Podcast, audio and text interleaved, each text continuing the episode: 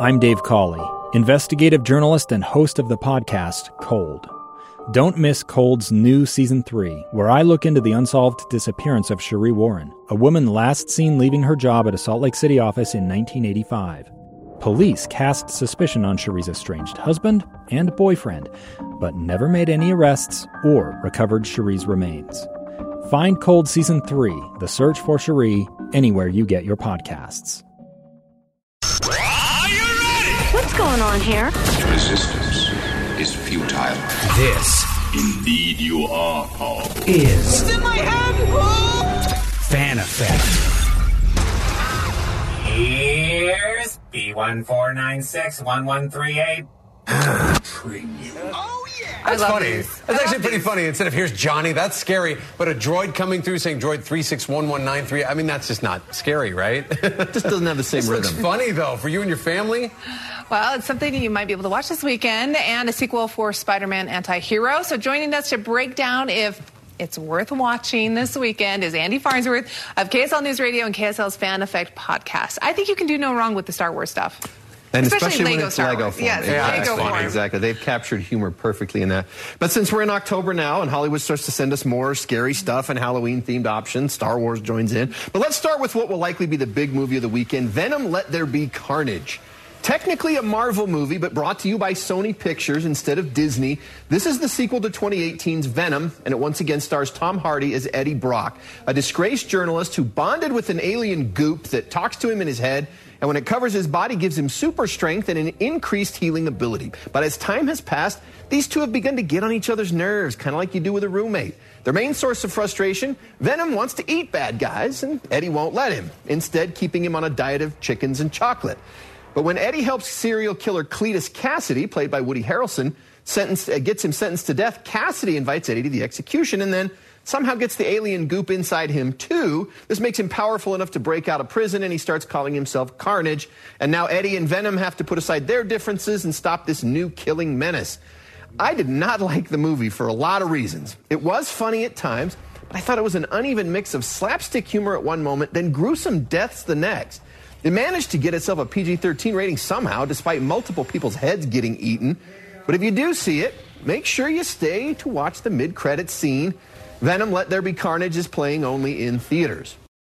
Now, a sequel that's a little more kid friendly The Addams Family 2. You know the tune. Da na na na. Da-da-da-da. There you go. Da-na-na-na. Oh, we can keep going. Oh, Sorry. Okay, sorry. The animated version of The Addams Family is back in a sequel to 2019's successful first outing. Oscar Isaac and Charlize Theron return to their roles of Gomez and Morticia Addams. Chloe Grace Moretz is Wednesday Addams once again, and Nick Kroll is Uncle Fester. In this new movie, Gomez feels like his kids are growing up too fast, so he decides to take the family on a road trip across America to bring them closer together. Places like the Salem witch trials or Niagara Falls here. On the way, they discover that perhaps one of their kids may have gotten mixed up at the hospital as a baby, and they may not be an Addams after all. It is cute family fun that all of my kids and I enjoyed. The animation is actually styled after the original comic strip, The Addams Family, decades ago, rather than being based on the TV show or the 90s movies. The Addams Family 2 is rated PG and also playing only in theaters. Now, do you like the Lego movies and shows? Yes. Uh huh. Yes. Starting today, you can stream another Lego holiday special. Lego Star Wars Terrifying Tales featuring some humorous and scary stories just in time for Halloween. This is set after the events of Rise of Skywalker. Poe Dameron and BB 8 crash on a lava planet Mustafar where Darth Vader's castle is being renovated into a Sith inspired luxury hotel. That was a statue of Vader that was moving in the clip there. While waiting for his X Wing to be repaired, Vader's loyal servant shares three creepy stories linked to ancient artifacts and iconic villains from all across the uh, eras of Star Wars.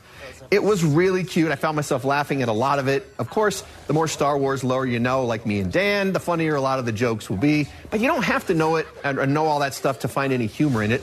It's about 45 minutes long, and it is ex- it is streaming exclusively on Disney Plus. And finally,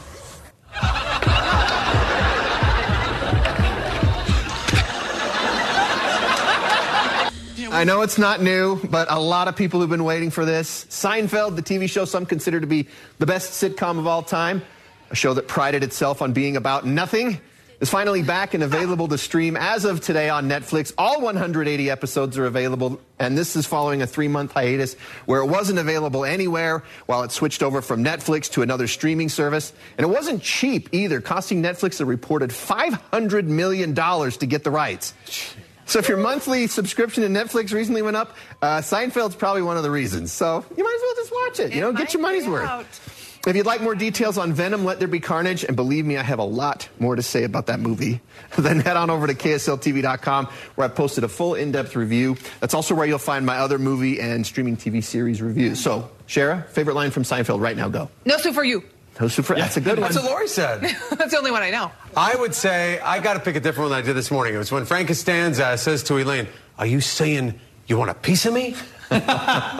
Jerry Stiller, just I got a lot of problems with you people.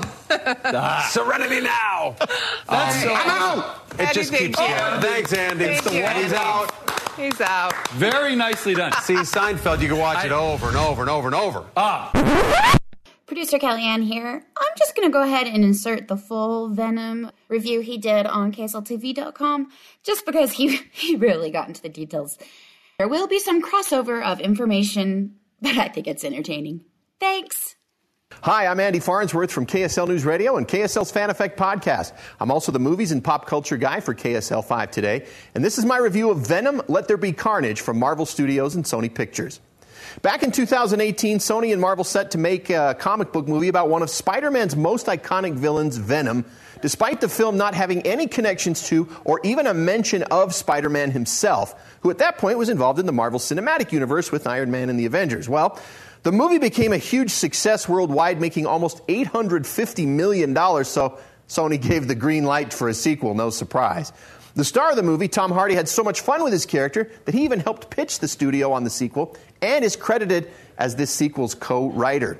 In Venom Let There Be Carnage, we return to the story of Eddie Brock, a disgraced journalist who bonded with an alien symbiote that talks in his head and, when it covers his body, gives him super strength and an increased healing ability. But as time has passed, the two have begun to get on each other's nerves, kind of like you do with a roommate, with their main source of frustration being that Venom wants to eat bad guys and Eddie won't let him. So he's been keeping him on chocolate and chicken instead. Then Brock gets an exclusive interview with serial killer Cletus Kasady, played by Woody Harrelson, channeling his natural born killer's character, only this time with a red headed wig.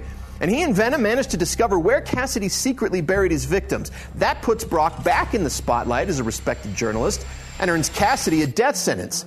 But just before Kasady's execution, Brock goes in for a final interview with the condemned.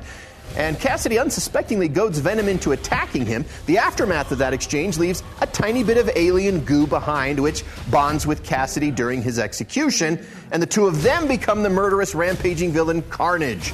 To stop him, Venom and Eddie will have to get past their frustration with each other and join back together to finally become a lethal protector.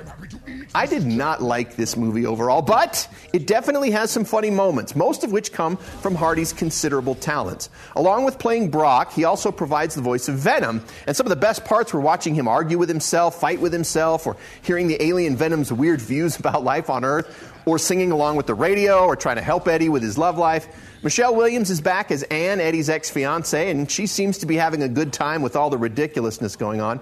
And make sure you don't leave too soon, as there is a mid credit scene that sets up a future story and will probably please just about everybody. But there are a lot of warnings, especially for parents. Venom Let There Be Carnage is rated PG 13 for intense violence, action, language, including at least one F bomb, and suggestive material. Plus, a whole lot of people get killed in gruesome ways, and even some heads get eaten. There is no blood shown. That doesn't make it any less gross or any less obvious what's happening. This was honestly an R rated movie by premise, story, and the characters involved, but a few creative edits got it down to PG 13, probably in hopes of a bigger box office return. I would recommend parents consider limiting it to maybe 15 years old and up on this one. But that wasn't the only thing, or even the main thing that I disliked about the movie. For me, the biggest problem with Sony's version of Venom is that it isn't true to what makes him compelling in the first place. Now, I'm a lifelong comic book fan, and while I'm not such a purist that I think the movies have to follow the same storylines as the comic books do, I do feel like they should be true to the characters they're based on, and that writers and directors should understand what made them appealing in the first place. I don't feel like that's been the case in the original Venom movie or in this sequel. As good as Tom Hardy is acting in this movie, he's also credited as a co writer, so he shares some of the blame for the story choices. I'll save the long version of my rant for the Fan Effect podcast, available on KSLNewsRadio.com. But essentially, Sony's decision to make a movie about a character who was meant to be a darker version of and nemesis to Spider Man, but without any hint of Spider Man, it just doesn't work for me. And as much as I like the mid credit scene in Carnage and what it means for future stories, at the same time, it appears to invalidate everything I just spent two movies watching. So, what was the point of me watching them? As you can tell, I'm not high on Venom Let There Be Carnage. I give it one out of four stars. To me, it was a disappointing sequel that felt rushed by the studios to get released before other future Marvel movies, and it kind of feels like a Sony cash grab. It was an uneven mix of slapstick comedy one moment and dark gruesomeness the next.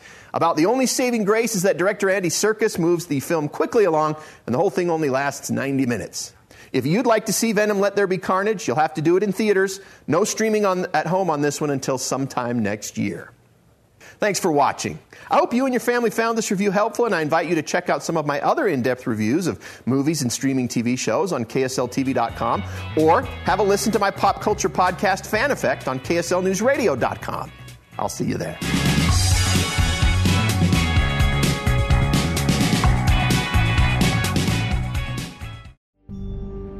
A gun in the face. Then all of a sudden, they all kind of lined up. They pointed their guns at me. And this is the point where I thought, I'm going to die today. Started two years of horror for an American in Venezuela. They said, You need to give us your phone and get ready because you're coming with us.